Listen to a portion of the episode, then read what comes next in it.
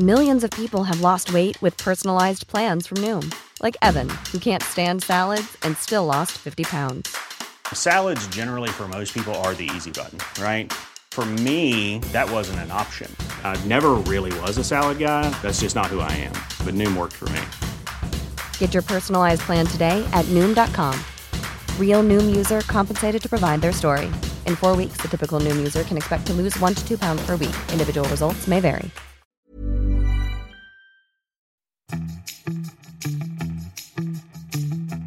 Hola amigos, bienvenidos a Sin Comentarios, el programa con los temas que a toda la gente le interesan y con las opiniones que nadie pidió.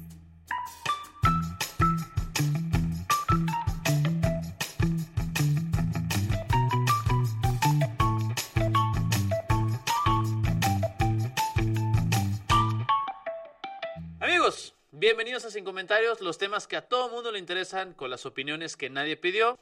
Esta semana estoy con... Lalo Flores. Fernanda Guerra. Aquí, no sé por qué dije esta semana, porque siempre estoy con ustedes. Porque estás muy estúpido por eso. Ahora, eh, un poco lo que platicábamos la semana pasada, eh, qué bueno que nos escuchan, estamos aquí para la gente que es nueva, esto no es un noticiero, o sea, no estamos aquí para traerles información nueva, aquí No. estamos más bien con la intención de que la información que ustedes hayan escuchado, vengan y se desahoguen con nosotros, mientras nosotros buscamos la fuerza de tolerar las estupideces que hacen las figuras de poder todos los días. Entonces, bienvenidos a este grupo de desahogo, de autoayuda, de acompañamiento que es sin comentarios para ustedes. Sí. ¿Cuál es la estupidez insoportable con la que queremos empezar a hablar el día de hoy? ¿Cuál es la cosa que ¿Por necesitamos qué no desahogar? tenemos cerveza si estamos hablando de eso? Pero podemos pasar al segundo tema. más. Oigan, pero ¿no, no tenemos mezcal? No. ¿Ya se acabó? Y tenemos un problema. sí. Fernanda lo se deshizo de todo. el No, están en las casas respectivas de cada uno de Yo tengo mezcal, pero no pensé en traerlo. Ah. A En la fin. siguiente tenemos Bueno. que arreglar eso. Pero el siguiente tema más importante es... Es, ¿Con qué vamos a empezar ahora? Con el partido Encuentro Social. ¿Qué es ¿Quién? eso? ¿Qué es eso? El partido, uy, amigos. El Uy. partido Encuentro Social Ajá. es un partido eh, Donde eh, la gente- político en México. Ok. eh, ultraderecha. ¿Eh? ¿Qué tal? Ok. Eh, son los que defienden la familia natural. Son los, Son los que intentaron curar a Juan Gabriel de su homosexualidad, ¿no? Son... Yo- yo- ¿Es en serio? ¿Sí? ¿No recuerdas? ¿No, No. no, no supiste? ¿Lo quisieron exhumar para quitarle lo gay o Exactamente. y no funcionó. terapias de conversión post-mortem? Primero mátelo y luego le quitamos su orientación sexual.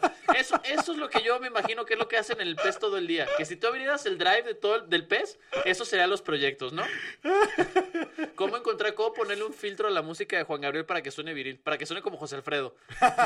Es como- y contratamos a los mejores ingenieros en Apple, en Amazon, porque no sé qué hacen los ingenieros. Obviamente. Exacto.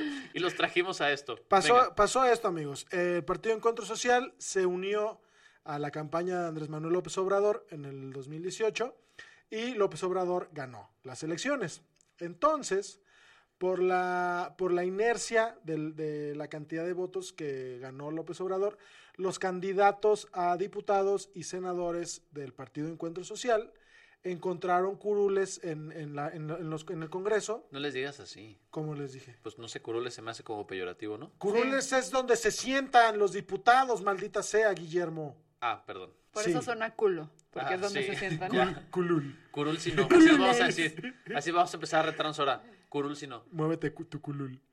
Qué horror. En Y bien, duramos 10 minutos Ajá. antes de que entendíamos por qué Entonces, no estamos en. Seguimos. Este, la cosa es esta, eh, como con la inercia del observador, los candidatos del Partido Encuentro Social a- encontraron curules por el principio de, de representación.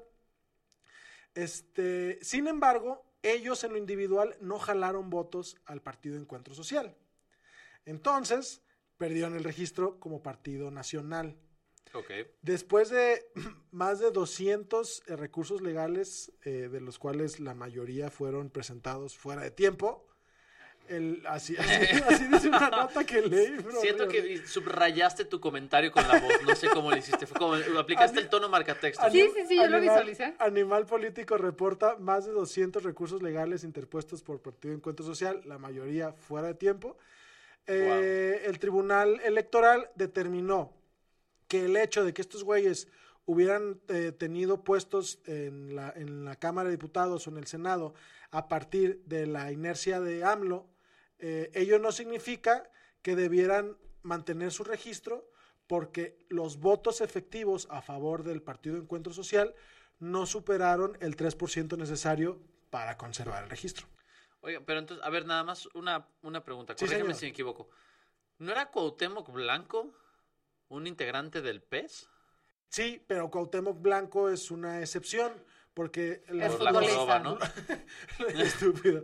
Los votos de Cuauhtémoc Blanco fueron en el Estado, no fueron Ah. federales. Ah. Ok, entonces, ¿qué va a pasar con, con, con los, los, los Nada, se la superpelaron. O sea, Partido Encuentro Social a nivel federal ya no es un partido.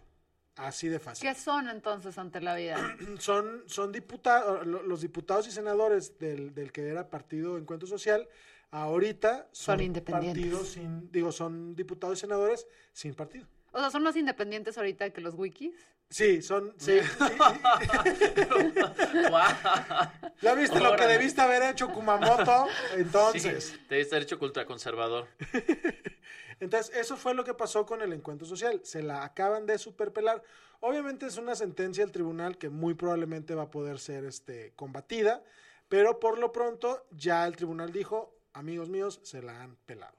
Esa, para- esa, esa Pero, a ver. argucia que quieren hacer valer no Yo es creo válida. que es momento de hacer una serie de calcas donde sea la cabecita de un pez muerto. Y hagamos pega de calcas afuera de las iglesias. Me agrada la idea. Sí, la idea. gracias. Así es, Guillermo Vega. Lo que yo no entiendo es qué va a pasar con los que son del PES en los estados. O sea, ¿qué va a pasar contigo? No, el- el- ¿Estás preguntándole a Lalo qué voy a estás hacer con mi temiendo vida? por tu trabajo, Guillermo. Sí, pues, no sé, ya me compré todo el forro blanco, mi, mi, mi, este, mi funda de maestro dragón, la, la sábana con los hoyos. Yo creo que los van a absorber otros partidos, sus No, hermanos. Lo que pasa es que son, las, son estructuras diferentes. En los estados puedes mantener el registro del partido, pero tus alcances son únicamente en el lugar donde está el- tu, tu- O sea, si eres un partido reconocido a nivel estatal, solo puedes contender con bajo esa bandera en el estado. Eso Ok. es como nosotros. Este podcast a nivel estatal. Iba a No decir que importa. reconocido no importa y a nivel federal tampoco importa. Así es. Somos el pez de Spotify. Sí, sí. Ahora, quisiera, ¿quién creen que sea el siguiente partido en perder el registro? O sea, eso es lo que quisiera saber. ¿Qué va a pasar? Yo voy por el PT. El PT. El PT ¿Por es el qué? El PT no tiene... El PT. ¿eh? Sí, pero el PT tiene mucho tiempo sobreviviendo como parásito, ¿no? Sí, pero se le va a acabar la suerte, Guillermo. Se le va a acabar la No, suerte. no creo. ¿Tú has visto cómo comen las sanguijuelas lombrices, güey? O sea, son súper poderosos los Se, se parásitos. los voy a replantear. ¿Cuál va a desaparecer primero, el PT o el Partido Verde? ¿Cuál se va primero? ¿Cuál sigue? Ah, PT. Yo, yo me sostengo en PT. Ay, Porque es el, que el el- Partido Verde tiene un tucán. No, yo conozco idiotas que han votado por el Partido Verde por un tucán. Este.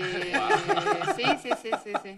Era el lobo más bonito de todos. Em, No sé, no sé quién podría desaparecer. O sea, me parece para de entrada eh, bastante sorprendente que desaparezca un partido en México. Sí, finalmente, ¿no? O sea, esta, esta meta que pensamos que jamás iba a suceder, que solo se iban acumulando partidos, acumulando partidos, eh, sin que nadie los llamara a que realmente presentaran cuentas sobre lo que hacían, sin que nadie evitara que hicieran alianzas simplemente por el hecho de, so- de sobrevivir, eh, sin que nadie pues, estuviera como pues monitoreando el, el gasto que hacían con del dinero público, finalmente se fue uno, por lo menos a nivel federal. Me gustaría saber cuántos estados quedan con el PES, ¿no? Híjole. No sé, pero yo te puedo decir con certeza que en Jalisco el Nueva Alianza...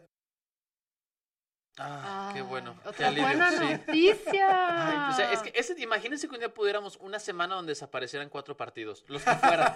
O sea, sería una gran semana. Si de repente un día Güey, el hay que Partido hacer Verde. un Hunger Game con ellos. En la Plaza de la Liberación.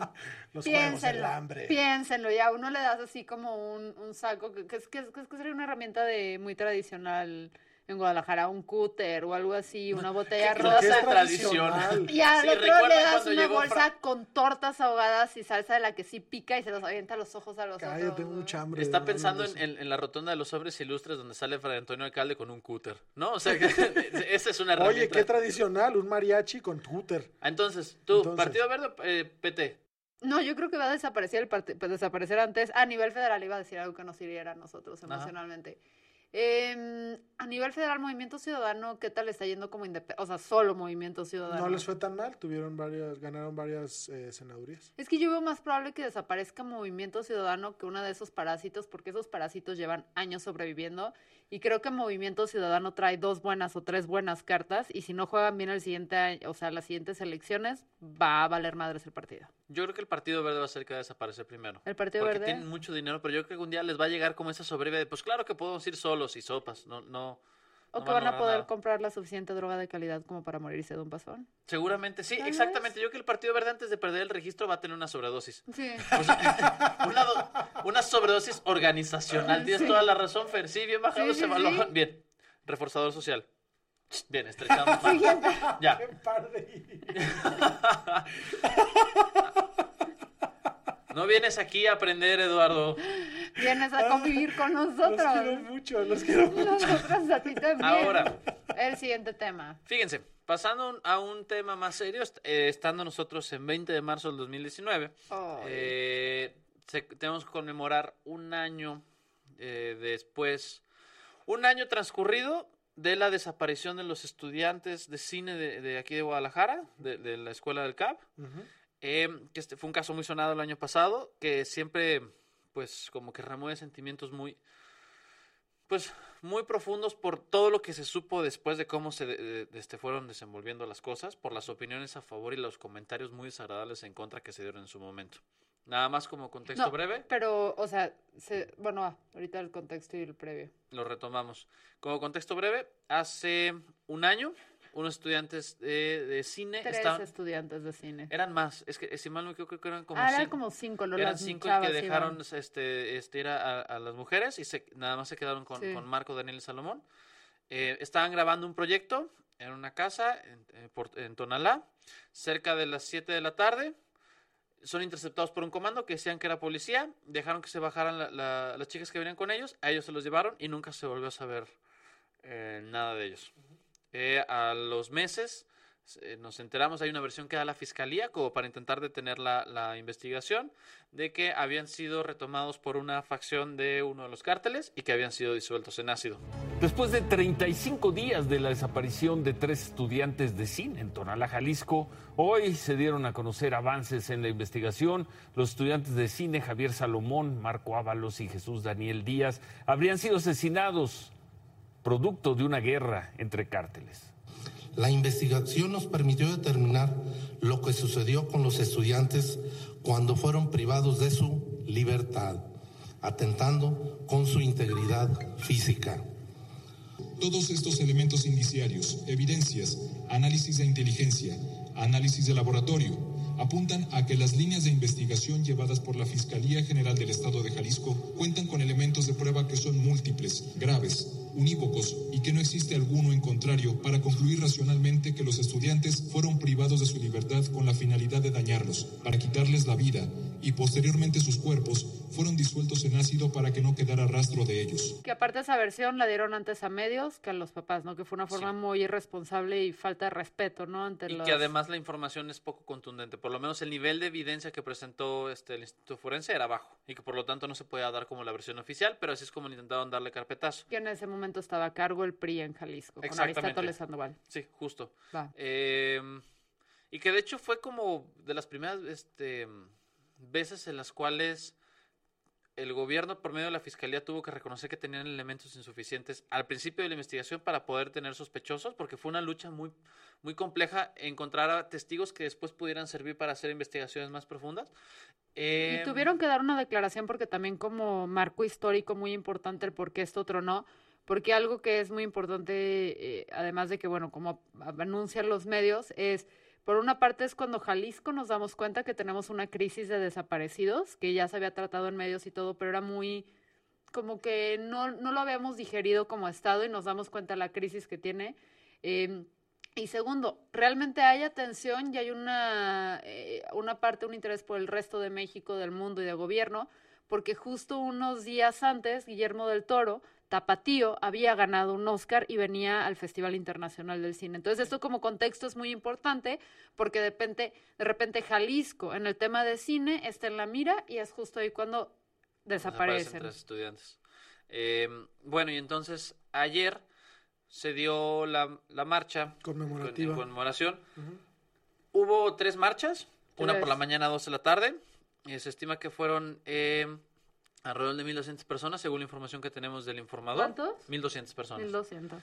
Y pues de nuevo este retomar esta protesta en diferentes zonas de la ciudad con la lógica de demandar mucho más presupuesto y más interés y más eh, voluntad del gobierno para que se investiguen a los desaparecidos. Justo en el marco de esto eh, sucedieron dos, algunas cosas que me parecen importantes.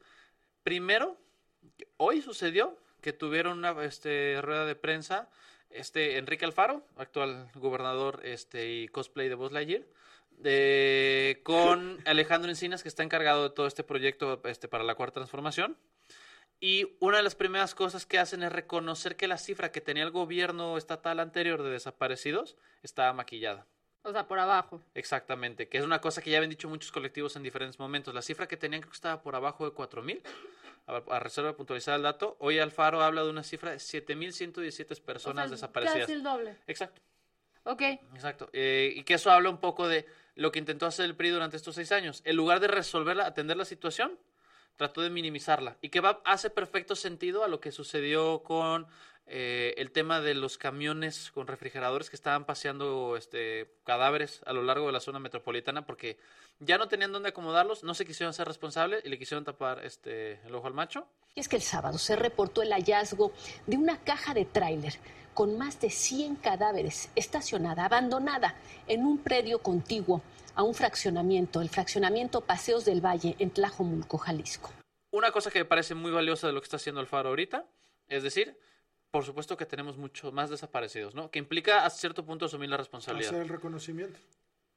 Eso, y ahorita les voy a decir, este, porque se contrabalancea con lo del Alfaro, pero me parece que es un punto de partida muy sensato. Sumado a eso, también incrementa el presupuesto que le van a dar en el Estado a la búsqueda de desaparecidos. Cuando estaba Aristóteles, el presupuesto era de 17 millones de pesos.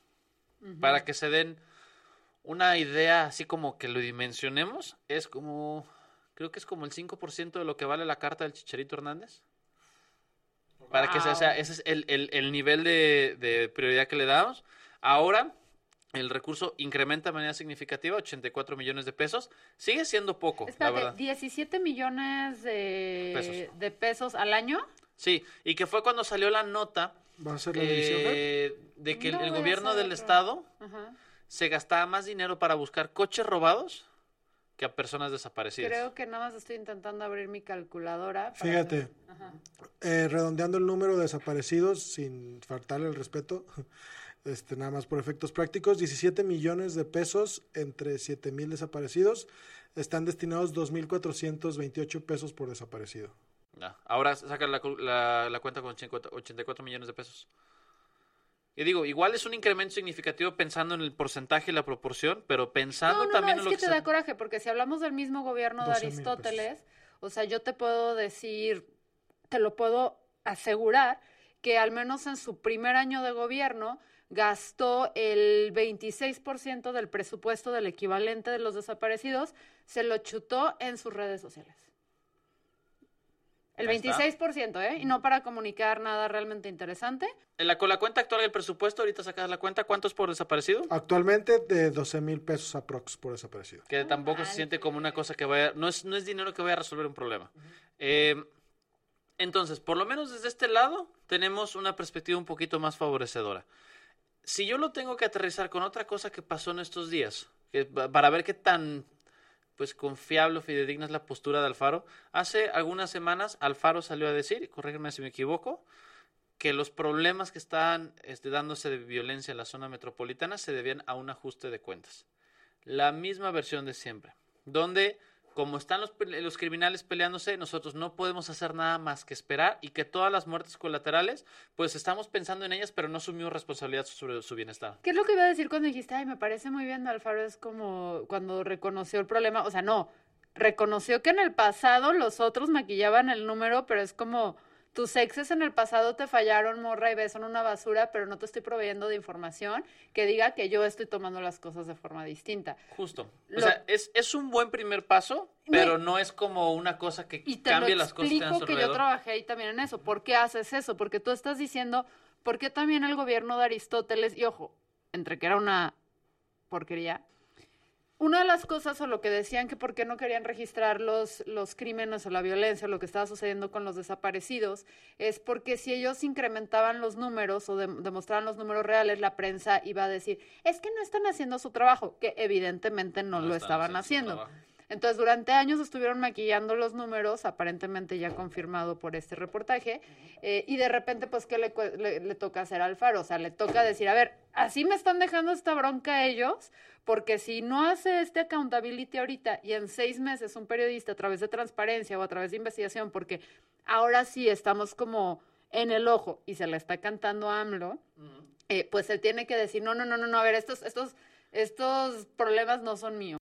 Pero que ya hicieron las paces, ¿no? Ya este, Lomelí. Lomelí y Alfaro se abrazaron en público. Uh, pero vieras cómo los abrazos no resuelven nada, debería ser de Navidad en mi casa. Este, el punto es, sí es muy importante este, tener esta perspectiva de que hay un beneficio personal para el proyecto de Alfaro de reconocer el número real, pero también creo que había la posibilidad de que se fuera con la inercia de seguir maquillando. O sea, que me parece que hubiera sido un camino sencillo de tomar y me da gusto que no lo tome. Que ya está maquillado, así déjenlo. Ajá, No, pero sabes que desmaquilló las cifras en el pasado, pero no podemos, y, y no estoy diciendo que lo vaya a hacer o no lo vaya a hacer, pero eso es del pasado nos vino a rendir cuentas, pero no podemos decir que su estrategia no va a ser maquillar o va a ser, o sí, sea, no, a, lo, a lo que digo es que me da gusto que en este caso no haya tomado ese camino. sí, Pero esto, a final de cuentas, en contraposición, y si lo buscan aquí es una nota que apareció los primeros días de enero, los problemas de asesinatos, los problemas de violencia es porque los, los criminales están matando entre Están ellos. matando entre ellos. Daño colateral. La frase favorita de Felipe Calderón. Sí, más ¿Sí? o menos. Eh, bueno, tal vez sea la segunda, ¿no? O sea, se me ocurren otras. Pero eh, a lo que voy es, yo le decía Este por su posicionamiento- esposa. No puede ser útil si no es consistente. Si Alfaro no se hace sensible y una cosa tan importante como decir, se están matando entre ellos, si tú tienes información contundente, que seguro no la tiene, de que los problemas de violencia en algún momento se debieron a un ajuste de cuentas, ¿dónde están los datos? Oye, Porque entonces, ¿qué es, qué es lo que, ¿cuál es la idea que promueves en la gente cuando escuchen que hubo una víctima de una- un crimen violento? El gobernador Ah. dijo que es ajuste de cuentas, entonces te voy a andar en malos pasos. Seguramente se lo merecía. Entonces estamos así. criminalizando a las víctimas y empezando con el gobernador. Dios mío. En fin, hay una cosa más que quisiera retomar sobre el tema de, de la más marcha. una los- pregunta, ¿cuánto subió el presupuesto? Estaban 17 millones. a ¿ya cuánto? 84, ahorita lo que decíamos, Ah, 84 de millones. 17 a 84. Sí, sí subió un montón, pero de todos modos eh, pasa, haciendo la, la cuenta que hace Lalo por el dinero Sigue entre los desaparecidos, insuficiente para pasamos de 2 desaparecidos. mil a 12 mil pesos por desaparecido. De 2 mil a 12 mil. Más o menos. Sí, Ujú, que 12 mil pesos por desaparecido es sigue siendo una, una cifra que no va a resolver cosas. Así es. Eh, hay una cosa más que quisiera retomar que tiene que ver con el posicionamiento de la, de la sociedad y de algunas figuras de poder de Abolengo. Eh, Abolengo. Abolengo, ¿qué tal? Tequila abolengo. Entonces, por ejemplo, ¿quién? Para su peor borrachera, tequila Abolengo. Abolengo. En la manifestación del día de ayer se agregó por parte de- de- del escultor que hizo la, la figura o sea, creo De que Fray una- Antonio Alcalde. de Fray Antonio Alcalde una leyenda sobre uno de los libros que dice no somos tres, somos todos. Ah, y eso lo agregó el escultor, Sí. el Sí, original. Sí, exactamente. Y entonces hubo mucha gente a la cual le pareció un, un acto de muchísima empatía. Yo escuché también algunas opiniones con algunos periodistas que decían que es importante renovar las figuras históricas para que reflejen qué es lo que está viviendo la sociedad en un momento en particular. Pero, así como esta gente, había gente desayunando en un Sanborns que dijo cómo se atreven a transfigurar la estatua de Fray San, no sé cómo, todo, Fray- doctor, Fray Antonio el Alcalde. heroico O Fray sea, Antonio hacerlo con Alcalde. sus palabras por el escultor que la hizo originalmente y aún No, así sí, no lo salvó. ¿Cómo se atreven a mancillar el patrimonio de este estado? Que se muera la gente que quiera, pero que las estatuas las dejen sin tocar. Que se muera la gente que quiera, pero no me vayan a, a grafitear el degollado. Esa es la lógica. ¿Quieres colar lo del graffiti aquí? ¿En serio? ¿Queremos...? Lo del degollado, no, pero lo del degollado fue Ok, distinto. lo Acuérdate que lo del degollado, fue un asunto bien diferente. ¿Cómo se atreve a modificar su propia obra? Maldito No, y además, o sea, ¿por qué les cuesta tan trabajo asumir que el patrimonio del Estado no vale nada? Nada. Podrían tirar el degollado a pedazos ahorita si no podemos garantizar el bienestar de la gente, si no podemos garantizar la seguridad de la gente. que tire el degollado pedazos, uno a uno. Estoy contando el año en el que tocan elecciones para decir Memo. Este, sí, Voy a ir yo con mi mazo a tirar el degollado, sí. No, En pero fin. es, es, es interesante porque es una sociedad muy apática al, a lo que está sucediendo y que no se involucra y eh, yo creo que no les deberíamos ni siquiera dar credencial para el- elegir, pero yo no estoy en- corriendo por un cargo público, gracias Ni a, yo. gracias a Dios. En fin, yo creo que una cosa que es, es importante porque seguramente se van a escuchar comentarios al respecto. Hay que darle un matiz. Sí, a lo mejor hay, hay gente a la que no le gusta este tipo de intervenciones y se vale. Pero creo que cuando hay que, es- hacemos este tipo de pláticas hay que pensar en la contraparte. ¿Qué es lo que se está buscando? En este caso en particular, se está buscando reflejar que vivimos una situación de violencia para tratar de movilizar a la ciudadanía. ¿Eso vale más que ese libro de Fray Antonio Alcalde está pelón o se tiene la leyenda? No, y ojo, no le estás restando valor a, a Fray Antonio, no le estás quitando poder, no les, o sea, la escultura lo sigues honrando, o sea, también es lo que se me hace ridículo enojarse Claro. por enojarse porque son sus palabras, es por el artista, o sea, reconozco que la obra no pertenece al artista, cuando ya se la deja él al Estado es otra cosa, o a quien se la haya dado, em, pero es como se está extendiendo, eh, es como quejarse porque te da nuevos episodios de Star Wars, ¿sabes? Que es una cosa que hace mucho la gente en internet, ¿eh? O sea, Sí, no, sí, sí. no sé si sea la mejor analogía para desincentivar la discusión. Cállense y déjenos tener más universo de Star Wars, pero Ya está, está bien. En fin, y ahora, eh, pasando a este tema que es muy triste, a una, persona que, a una persona que da mucha tristeza, Enrique Krause. A mí no me da tristeza. Es... Lo porque... sabía. No, no, no. Ok, vamos a explicar qué sucedió de entrada y por favor corríjanme porque traigo todo, estoy muy confundida, o sea, sé que hay un eh, Sevilla, eh, Sevilla es el tipo que se me olvida. Entonces, bueno, para, como contexto sale un libro de Tatiana Cloutier, ¿hace cuánto salió? Como el- dos semanas, yo creo, ya tiene. y en el libro Tatiana Cloutier se hablaba de Krause eh, y hablaba precisamente ya cómo empezaba a retratarnos este personaje que estuvo a cargo de la guerra sucia en contra de AMLO en las últimas elecciones, apoyando o siendo patrocinado por una serie de... eh, eso no sé si sale en el libro, Tatiana, o ya salió a hacer reporte, porque ahí se me, se me borran, pero... Krause está a cargo de la campaña con una serie de sus amigos empresarios y otros intelectuales, ¿no? De la campaña de contraste, que básicamente campaña de contraste es lo que los políticos dicen a las campañas de porquerías y mentiras y, y fake news, o a veces De sí de desprestigio, a veces inventando, a veces nada más como haciendo más notorio el tema, ¿no? Entonces sale esto de, de Tatiana, Krause se me hace súper bajo como sale a defenderse, pero bueno, a mí cualquier persona que use el papá de Tatiana en, clon- en contra de Tatiana diciendo tu Es papá estaría decepcionado de ti, para mí Ah, eso vales está- dos pesos, Sí. porque es Tatiana uno, y segundo es un artículo, es un artículo, un argumento chafísima. Es, eso que estás diciendo decepcionaría mucho a tus papás. De que Sí, ¿Sí? sí. Mis papás ya están decepcionados, mi amor. Ah, ah.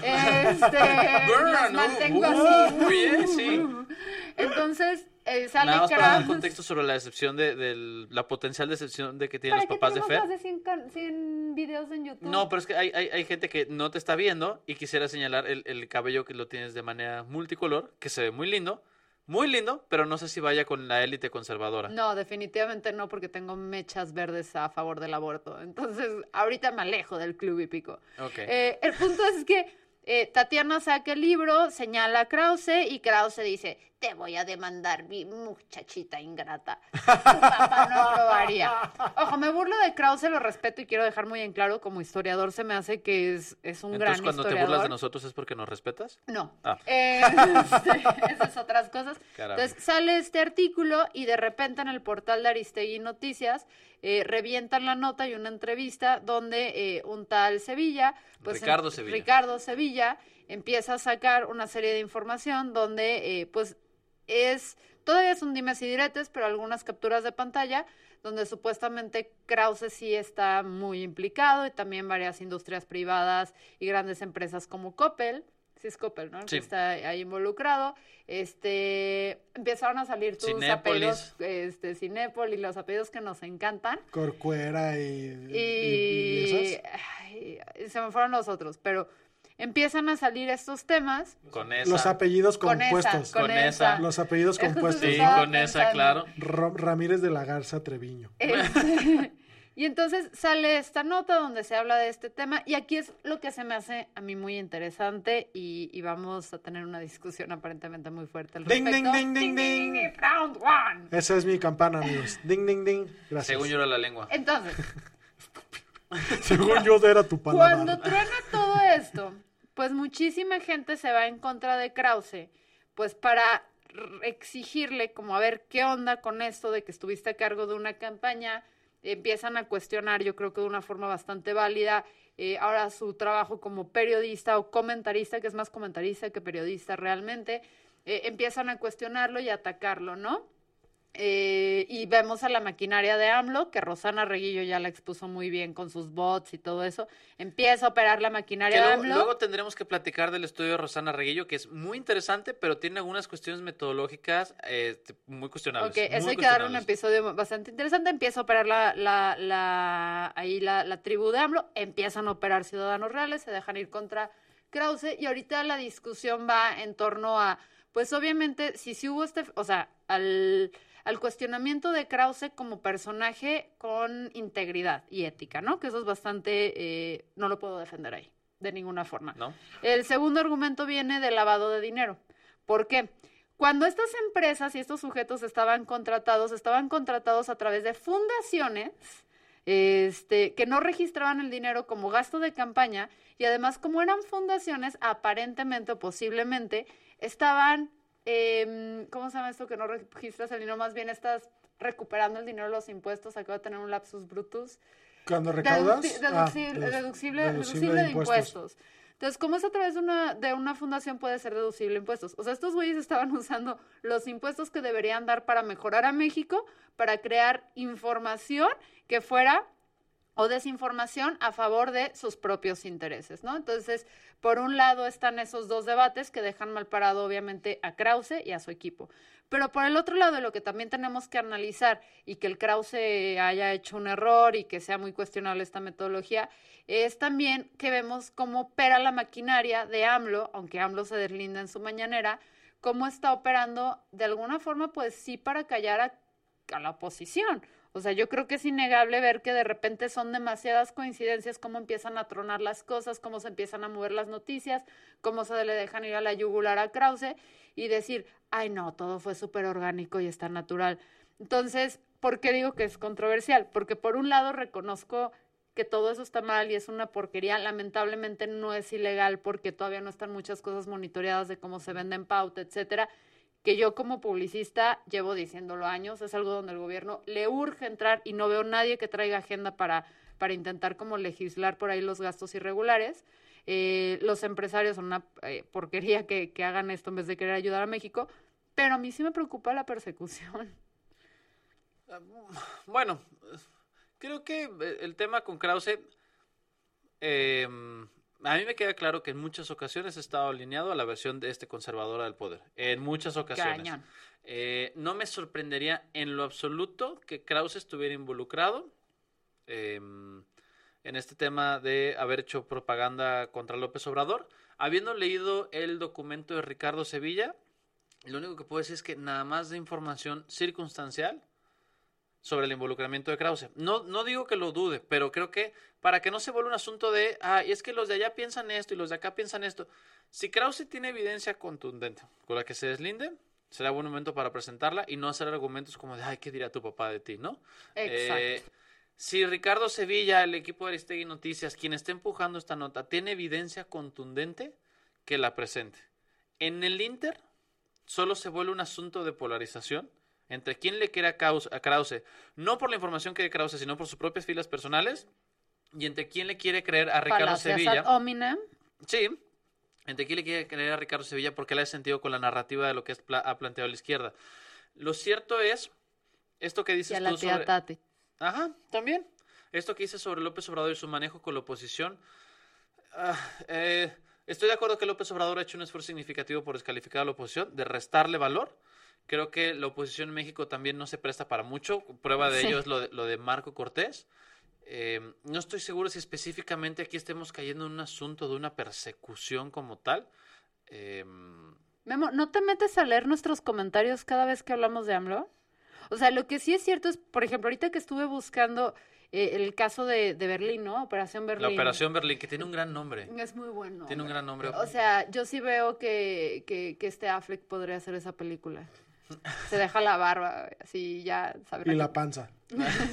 Eso ya lo tiene más avanzado. Pero ahí te va a mí que es, em, ¿cómo podríamos decir? Em, o sea, nosotros cada vez que hablamos de AMLO, dices algo en contra de AMLO o, o te muestras cualquier oposición, se te dejan ir una serie de personas que te están intentando acallar. Ahora, em, aquí es donde estaba yo el cuestionamiento porque por un lado estaba pensando, a ver, Claro que hay una máquina que opera, porque todos los políticos que son algo en este país. Todos los partidos tienen máquinas este, para modificar Ok. este influencia social. Y así- López Obrador, Alfaro, Peña Nieto, el que sea. Y Sí. Todos tienen sus intelectuales comprados, excepto nosotros porque no tenemos precios. Y no tenemos intelectuales. Cállate, Ajá. Memo, eso es lo que estaba intentando evitar, ¿ok? Este, pero eso lo sabemos muy bien, o sea, Somos los... intelectuales muy sui generis. Sí, Sí. yo creo que nadie le interesa Yo, yo no soy intelectual. Sí nos interesaron y no nos dejaron, por eso, por eso no somos famosos, gente. Este, y el punto es que, o sea, eso lo sabes, para todos los partidos políticos hay, este, Siempre, hay claro. intelectuales, tienen granjas de trolls, tienen granjas de bots, etcétera. Em, De huevo. Pero, entonces, pero aquí también lo que yo estaba pensando, y te lo pregunto porque eres el psicólogo del grupo, ¿Así? es que, o sea, durante 18 años eh, hubo gente que creía de AMLO y todo eso, y durante 18 años, pues creer en AMLO era como creer en el Atlas, un poco, ¿no? Pero En el Cruz Azul, AMLO más tenía bien. más esperanzas de ganar que el Atlas. En el Cruz o Azul. Sí, sea, porque AMLO ya tenía algunas victorias. Sí, el Atlas sí, no. sí, el Atlas no, se la pela.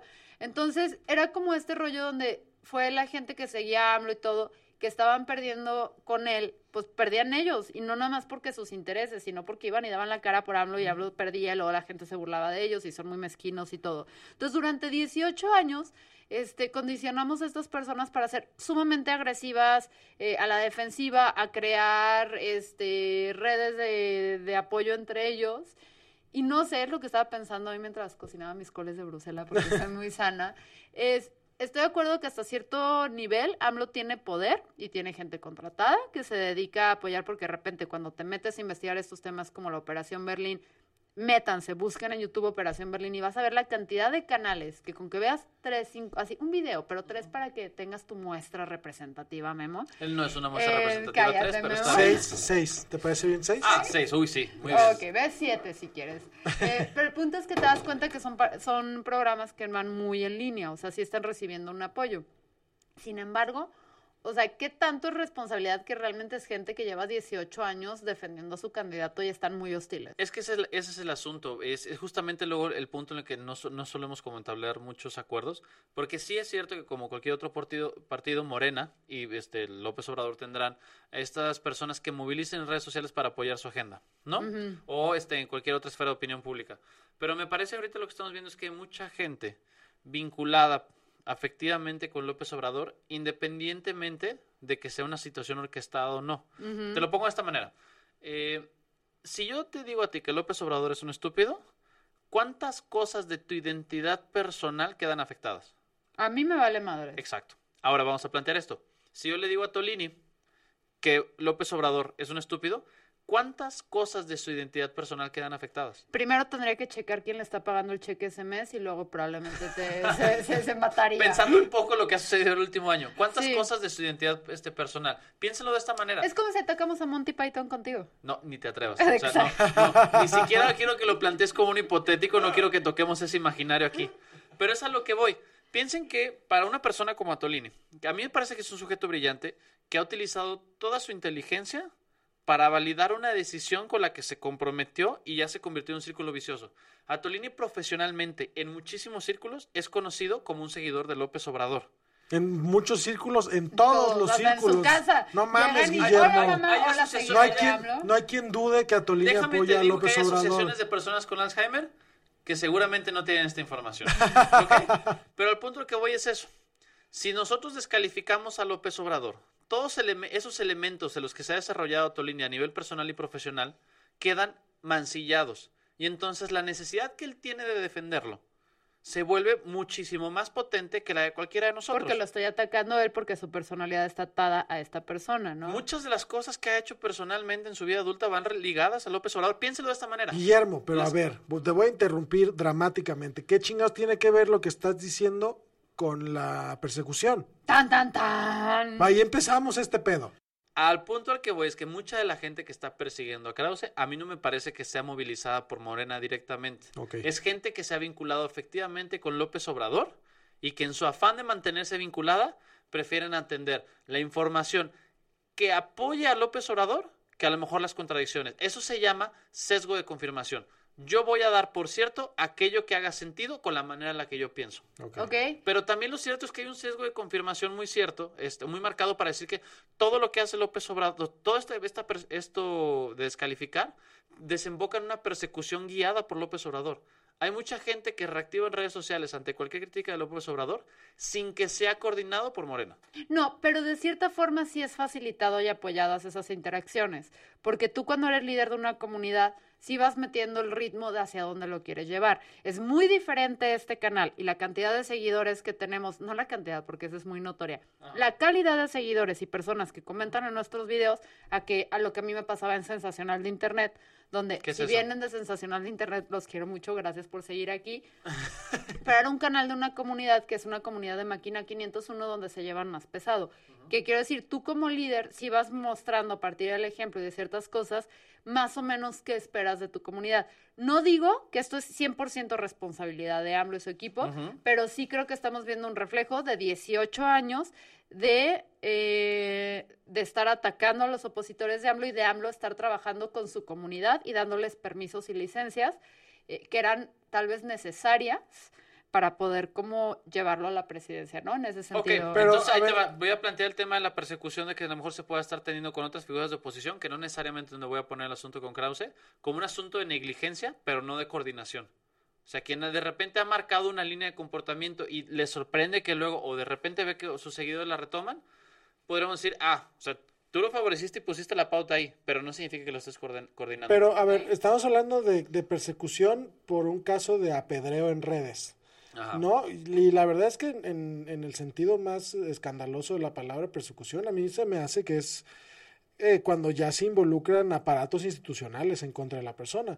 Que Creo que, creo que que pasó un con Anaya apedreo, en la PGR, creo ¿no? que un apedreo en, en Twitter no es tan grave como para decir persecución. No, no, es- no, chato, es que no es apedreo Ajá. así como nos dicen a nosotros de, ah, come caca.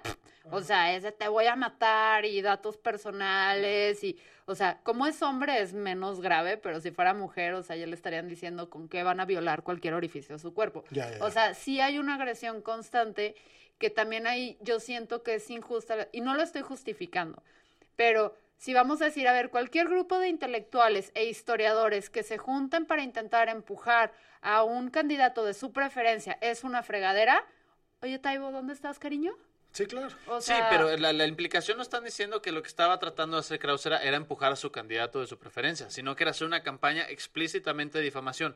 Yo no sé, y lo retomo, a mí no me queda claro con el artículo de Sevilla que haya evidencia contundente contra Krause, porque lo único que hace es citar los mensajes que se manda con un colaborador. que sí funcionan un poco como evidencia porque hace- si haces un macheo de lo que publicaba Krause con los mensajes que surgen en ese tiempo, te das cuenta que las columnas de Krause coinciden con los mensajes que se mandan. Ojo, De que también pero aquí hay no que es evidencia, o sea, puede... No, o sea, igual hay que pensar siempre cuando estamos hablando de evidencia cuál es el nivel de alcance de la evidencia, porque hay nivel eh, hay evidencia de nivel bajo, hay evidencia de nivel medio y hay evidencia contundente. A mí me parece que la evidencia que se tiene todavía es muy circunstancial. No es que tenga yo un, un punto a favor con Krause, al contrario, pero sí quiero ver un, un tipo de información, elementos más este Entonces, pues ¿estamos sólidos. de acuerdo, Sí, quiere- ¿Estamos de acuerdo con Krause? Estamos de acuerdo con nuestro desprecio y esperar a ver qué pasa más con No, Krause. yo no desprecio Memo, a Krause Memo quiere abrazar. Memo quiere abrazar a Krause. El- no, Es no, Y el ojo, tampoco. colofón- como historiador, a mí me gusta mucho. No, a ver, pero el- nada más como para, para cerrar esta idea, eh, el meollo del asunto es que este tema del apedreo no solo tiene consecuencias para Krause, si no es cierto, sino que a nivel general genera un esquema de polarización con un nivel de discusión muy bajo. Tú piensas que sí, yo pienso que no, vamos a agarrarnos a madrazos. Cuando aquí a final de cuentas el proceso lógico sería este, plantear, hay un asunto con Krause, que lo investiguen a fondo. Eh, ¿No era cierto que Krause demande por difamación? y ya. Creo que somos el canal ahorita de YouTube que está tomando la postura más como sensata en ese sentido. Y no, no, me- no me siento cómoda con que seamos líderes morales de algo sensato. ¿Cuál es el No, siguiente tema que es tenemos que para sí. poder comenzar es que esa es una cosa en la que siempre Osos tenemos- panda, la muerte de osos panda, vamos Es a hablar. esa es una cosa en la que siempre Controversia. tenemos que tener este presente. Hay gente que gana dinero con la polarización irreflexiva. Siempre. Y que se beneficia. Entonces hay que tener mucho cuidado con eso. Chumel, Gloria Rodríguez, Gloria Cayo de. Hacha. todo- toda esa banda, pero además más arriba. Pero en fin, creo que ya. Ah, ya me, bueno, me voy a, me voy a polarizar. sí. Exacto. Te, Creo te- que- No te polarices. te- te odio, Guillermo. ¿Qué tema sigue? Yo te amo, Eduardo Flores. Pues nada, nada, amigos. No, eh, sí, sí hay un tema. Tenemos la noticia, Noticia. secreta de la semana. Explica la una dinámica, es una estupidez, amigos. Eso es nuestro programa. Muchas gracias. Es una gran imbecilidad en la que nosotros leemos una nota eh, muy pendeja. Ninguno de, las, ninguno de los tres sabe de qué se trata, entonces la intención aquí es que ustedes junto con nosotros reaccionen al mismo tiempo con el contenido de la nota. Ok, voy a leer la nota elegida por nuestro robot personal. Este, al parecer, nuestro bot de alta tecnología, tu, tu, tu, tu, computa los datos. Chinga tu madre, sí, tiene todavía su esencia. Llegó el dato. Al parecer, los vecinos de un pueblo del sur de Irlanda llamado Ringaskiddy, Ok. Claro. Ringaskiddy, ajá, cuentan que desde que la farmacéutica Pfizer instaló ahí una de sus fábricas Viagra, los humos que emanan de sus chimeneas provocan que los hombres y los perros del pueblo sufran una congestión sanguínea no deseada Cámara, en sus cámara. partes íntimas. ¿Eso de otro modo, Lalo, que tienen? Amigos, ah, eh, ¿dónde es esto? ¿En Islandia? Eh, no, en zona Irlanda, pero es el sur de Irlanda. Ok, amigos, en, en Irlanda hay gente que por el olor de la Viagra eh, anda por la vida con el pito parado. Exactamente. Es- es- es esencialmente Una erección eso. espontánea de el artículo, pero Lalo lo dice mejor. Eh, es- ¿Cómo se llama este lugar? Eh, Ringaskiddy. Ringasquí, el lugar de la perpetua secundaria. ¿no? O sea, es- así, así deberían llamarlo. Qué estúpido. O sea, si quieren revi- revivir esa nostalgia de repente estar en clase y que la maestra te diga, pasa al frente y tú digas, no, por Y favor, chequen esto. no. Nuestro enviado en Irlanda obtuvo el dramático testimonio de la camarera Debbie O'Grady, quien asegura, tradu- traducción sin censura, basta con un soplo de aire y enseguida están todos al palo. Qué flojera. Qué, Joder, tío. qué horror. Esa es una nota de España, ese pedo. Otra mujer, no lo voy a traducir en español, porque A ver. es de Europa. Otra mujer corrobora que hay algo en el aire y como resultado siempre hay un hombre dispuesto a la vuelta de la esquina. ya sé dónde voy a mandar a todas mis amigas solteras. Vámonos a Rashnigiskidi. Es que tal vez debería convertirse en, en un, un centro de turismo sexual, ¿no? Güey, es que Pero- es una locura. Como cuando pasas por una panadería, huele a pan, te da hambre. Acá estás en Irlanda, pasas por la fábrica de Pfizer, se te Y dan ganas espérate, de... esto es lo mejor. La- según, este, según denuncia vecinos del lugar, muchos jóvenes se concentran en las cercanías de la fábrica supuesto que para sí. llenar sus pulmones Por supuesto con el que humo sí. milagroso. Sí. La enfermera psiquiátrica Fiona Toomey, quien recientemente regresó a la aldea después de cinco años en Estados Unidos, dijo que los perros locales caminan en un estado de excitación sexual, tía. Lo que hace sospechar que el Viagra se ha filtrado el suministro de agua. Cámara, Guau, cámara. no. Muy bien. ¿Saben qué me gustaría saber? ¿Qué, qué locales hay al lado de, estas fabri- de esta fábrica, güey? ¿Cómo que se te ocurre? O sea, ¿te imaginas un banco? shop ahí, yo- No, ¿Un banco? no.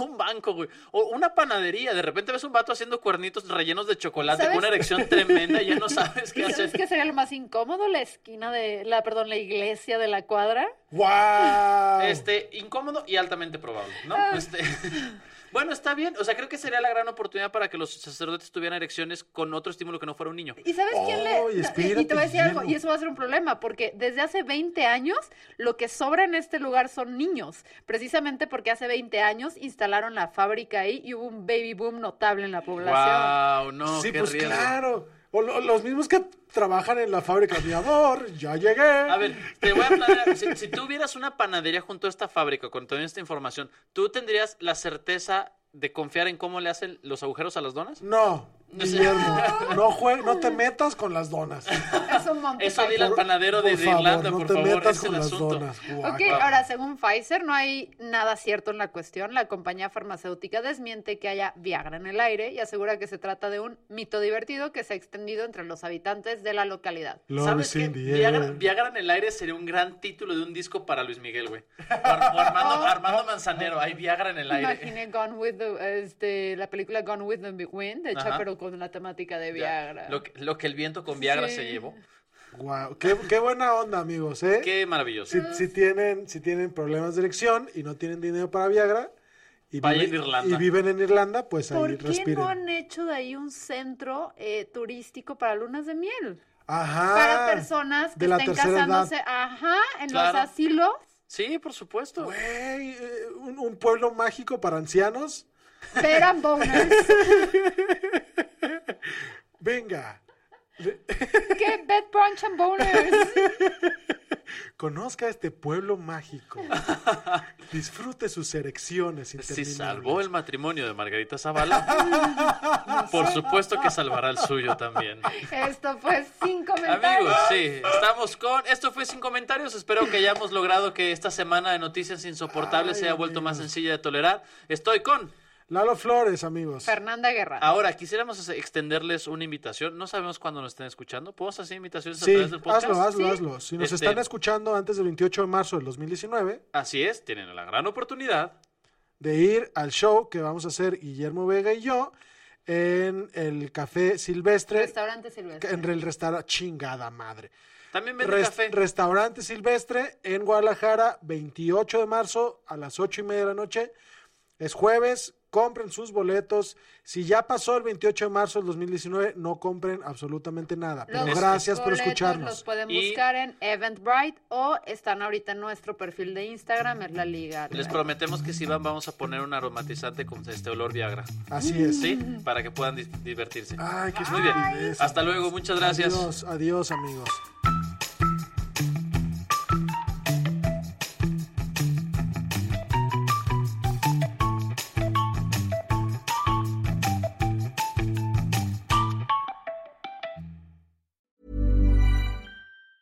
Treat mom to healthy, glowing skin with Osea's limited edition skincare sets. Osea has been making clean, seaweed infused products for nearly 30 years. Their Golden Glow body set includes three clinically proven bestsellers for smooth, glowing skin, while the Glow and Go facial set provides spa level results at home. Both sets come in giftable boxes with savings up to $48 and free shipping for a limited time. For 10% off your first order site wide, go to OSEAMalibu.com and use code MOM.